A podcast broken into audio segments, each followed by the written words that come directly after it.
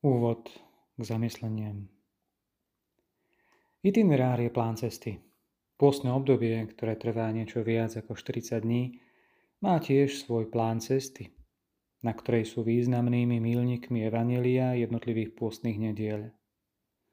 Signalizujú akoby etapy duchovného procesu, ktorým sme pozvaní prejsť, aby sme opäť naplno vstúpili do tajomstva samotnej Veľkej noci.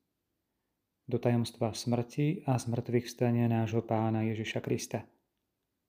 Tajomstva, ktoré je kľúčové nielen pre našu väčnosť, ale aj pre našu prítomnosť.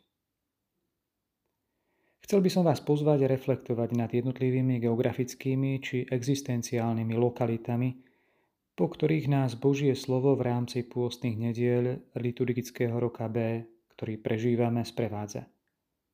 Počnúť s púšťou, ktorá stojí v popredí pokúšania na prvú pôstnu nedeľu, cez premenenie na vrchu na druhú pôstnu nedeľu, pokračujúc ďalej konfliktom v chráme na tretiu nedeľu, štvrtou, ktorá približuje úsek dialógu s Nikodémom v noci, potom piata, ktorá zase používa obraz pšeničného zrna vhodeného do zeme. No a končiať poslednou, teda kvetnou alebo palmovou nedeľou, ktorá už vovádza do Veľkého týždňa. Pokúsime sa na jednotlivé etapy hľadieť z biblickej perspektívy.